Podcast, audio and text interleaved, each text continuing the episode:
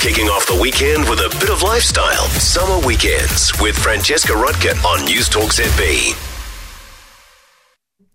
Welcome. Good morning. Great to have your company. I'm Francesca Rudkin. Welcome to Summer Weekend. So, Saturdays with Jack Tame and my Sunday session shows are taking a short break over the holiday period. So we've got these holiday specials lined up for you on Saturday and Sunday mornings. We've got three experts over the next three hours. And they're going to be taking your calls. And we're going to start off with gardening this morning with Ruud Kleinpaste, who, of course, needs no introduction. If you've got a question about the garden, if there's something that you're keen to make happen uh, or you, are trying to deal with, we're going to talk to Ruud. So 0800 80 1080 or you can text on 9292. Uh, then after 10, we're going to be talking tech with Paul Spain. Uh, I'm sure there was a bit of technology wrapped up under the tree yesterday, or maybe you're thinking of heading out into the Boxing Day sales and want a little bit of advice. Maybe you just need to talk about something to do with tech, about your own tech or your business. Uh, so, Paul is going to be with us after 10. And then to finish up the show, Kent Johns is with us from Kent Johns Health, and he is here to talk health and fitness and to help us out and get us all motivated. So let's crack into it. 0800 80 1080 if you'd like to talk to Ruud, and welcome to the show, Ruud. Hey, very good morning, Francesca. He Merry says, Christmas. As, he, as the expert, as the expert chooses last yeah. bit of breakfast. You Sorry. Merry Christmas to you Merry, too. Yeah. Merry Christmas to you too. Have you had a lovely day or Did two? Did you have a good time? Yeah, great time. Oh yeah, yeah, lovely. I'm I'm um, I'm I'm in a, in one of those really weird positions whereby I um, decided in the off season of not too much to do to get myself a new Christmas present, namely a brand new metal knee. oh my goodness! Exciting. How's it yeah. going? That happened that happened two weeks, two and a bit weeks ago. Okay, so you it's going well actually. Are you are you on it yet? Yeah. Up and about? Yeah, gotcha. Oh, good. I, I walked on it within an hour of the operation. Fantastic.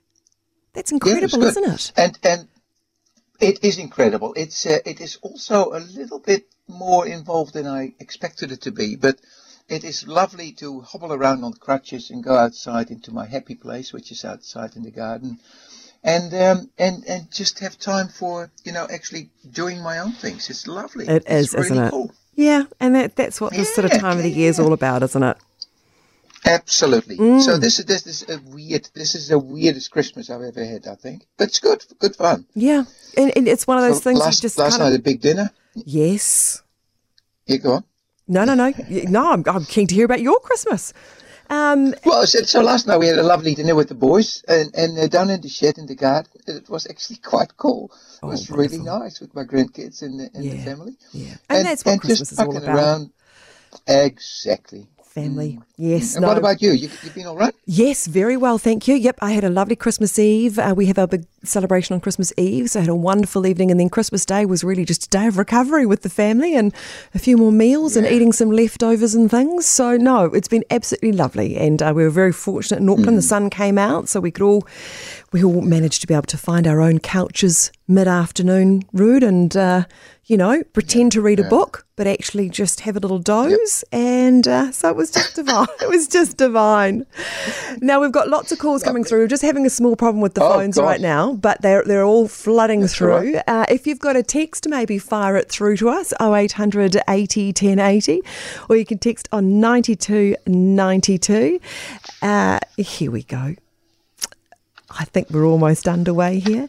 Uh, so, yes, keen to hear from you if you've got a question about the garden or about the natural world in general. Simon, welcome. Hi. Hi. Hi, guys. Um, day, Simon. Merry Christmas.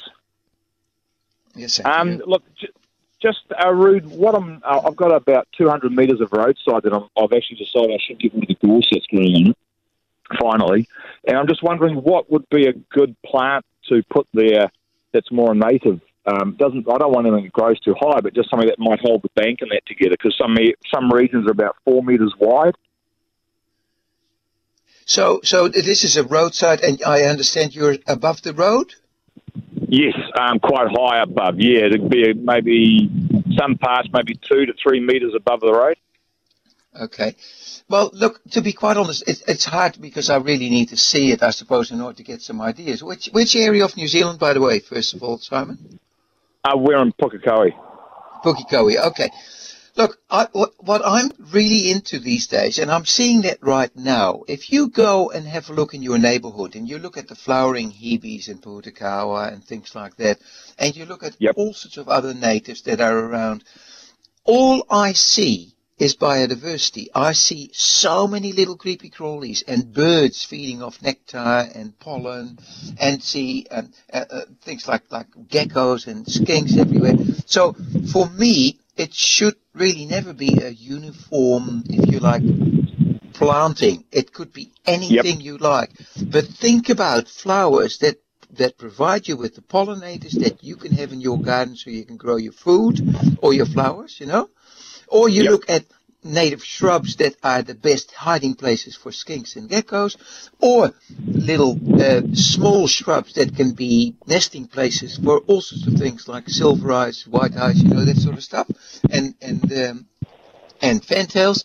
And this is how you go about it. So, my best my best uh, advice to you is to go for a, what I call a walk around the block after the Christmas dinner type thing, and see what other people have planted in your neighborhood, and see what works well where you are. Do you know what I mean? Yep. And and at this time of the year, and this is a really cool Dutch tip, if there's something in somebody else's garden that you think, "Oh, I like that," and you don't know what the name is, walk up the garden path, knock on the front door, and say, "Hello, my name is Simon. I'd like to see what is that plant you've got there in the front." And you not only often get a name from other gardeners, but quite often, and this is really important for a Dutchman, you get a cutting. you know what I mean? Yes, I do indeed, Ruud. So there you go. So in my opinion, the, the main points are uh, biodiversity, so diverse plantings, all sorts of native things that are local to your place, and stuff you'd actually like to look at. Um, so there you go. That's, that basically is what it is. And because you're in Pukekohe, you're not far away from the Botanic Gardens in Manurewa, where Jack Hobbs and the team have done a fabulous job in showcasing everything that's local and grows well there. Not very good. Thanks, Ruud. Off you go. Have fun. Thanks for your call, Simon. Colleen, hi. Hi, Hi, Colleen. hi. Um, I'm just wondering. For the last couple of years, I've got a nectarine and an apricot trees. Um, they all have big blo- uh, blossoms, or full of blossoms, and but there's Yeah. no fruit coming through at all for the last two years. Do those nectarines and apricots have pollinators? In other words, other nectarines and apricots of a slightly different variety that they can exchange pollen with so that the flowers will actually set fruit. Well, they they um, uh, there's one one tree in, in each of the areas, um, but the apricot ones have only ever ever uh, they've been in it probably about six seven years, and there's only usually one fruit that comes on the apricot tree, um, and but the nectarine one uh, used to always have huge um, lots in it, but the last two years been nothing. Okay, so they let me then assume that maybe, for instance, your nectarine is a self-pollinating, so it's, it's it doesn't need Yes. another pollinator, for instance. Yes. Okay, in that case, you'll need to give it some encouragement to make fruit, and you do that by applying some fertilizer we call potash. Right. Have you heard of potash? Yes, I have. Well, Okay, I've been, sulfate I've of potash. Sulf. Yeah, Yeah. go on. um, well, I've been uh, um, getting the the stuff from underneath the pines and putting it round the roots of them. Is yeah, but that bad? does not contain too much potash. No, it's not bad, but it doesn't contain a lot of potash. Oh, okay. If you, for instance, if you, for instance, buy a, a, a liquid fertilizer or a granular fertilizer, something like, for instance, Nitrophoska Blue, it has an NPK rating, and NPK means nitrogen, phosphate, and potash. K is potash. okay. But sometimes, if you, for instance, have a general fertilizer like that Nitrophoska Blue, you put a handful of sulfate of potash with it on the root zone and water that stuff in. And if you do that, uh, you know, a couple of times a year, one in spring, one in midsummer, and maybe one in autumn, Yeah. your plant, your your tree starts to get the message. Oi, do some sexual reproduction because that's what potash is used for. Okay, yeah. so So you get good flowers and good fruit. Yeah, the, I mean, uh, is would they would the um, fl- flower paste um, have that, or do I need to mix it up? No, no, you can get sulfate of potash in a little bag at your local garden centre. No problem. Oh, okay. Oh, that's all right. I can do that. Of course you can, Have a Colleen. go. I'm sure you can. Thank yes, you so much. If you- Bye. you're more than welcome, Colleen. Have fun. Bye bye. Will do. Thanks for your call, Colleen. Charles, hi. Yeah, hi. Good morning.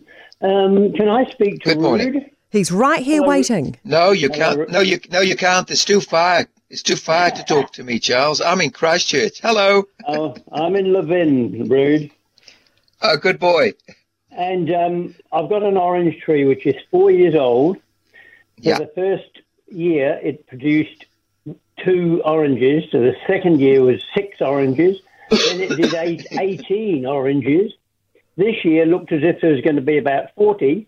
And then suddenly, when its buds were all out and the little oranges, you could just see them starting, the whole thing just died. Boom. It's where everything's gone brown. They're all dead. Everything's. What have I done wrong?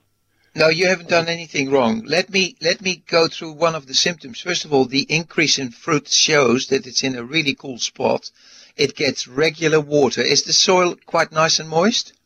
Well, it's moist, all right. Yeah, it's it's, it's actually. I think I was might have overwatered it uh, because you know I do it every day or two, and it, it's it's just so healthy. Or it used to be. Okay. What is if is it on a slope? No, no, it's on a on a straight piece of lawn. The only thing I was thinking, I had it, it fairly close to it, is is a soak pit from a little part of the house that takes water. I'm just wondering Yeah. if I drowned it. That's the point. I was just going to get there. Excuse me. So the best uh, in uh, the best way to explain it to you is if your citrus tree starts to suddenly become yellow, the Yeah. leaves are starting to droop, they go brown and fall Yeah. off, and all this happens within say six to eight weeks. Yep, exactly. very, very rapidly, you are seeing the symptoms of what we call a root rot, Phytophthora, Yeah. something like that. And a Phytophthora root rot is fatal. Have I got to rip it out? You will have to rip it out, but you have to remember that the spores of that fungus are still in the ground near where their tree was.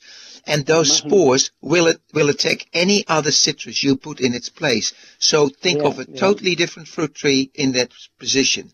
And what you Ah. do next is plant it slightly above the ground, if you get my drift, by raising the border so that Yeah. the when there is a lot of water underneath from the soak pit and the other stuff, that the, that the next whatever plant you're going to get there, what apple might be anything, that it doesn't get root rot itself either or get inundated with water.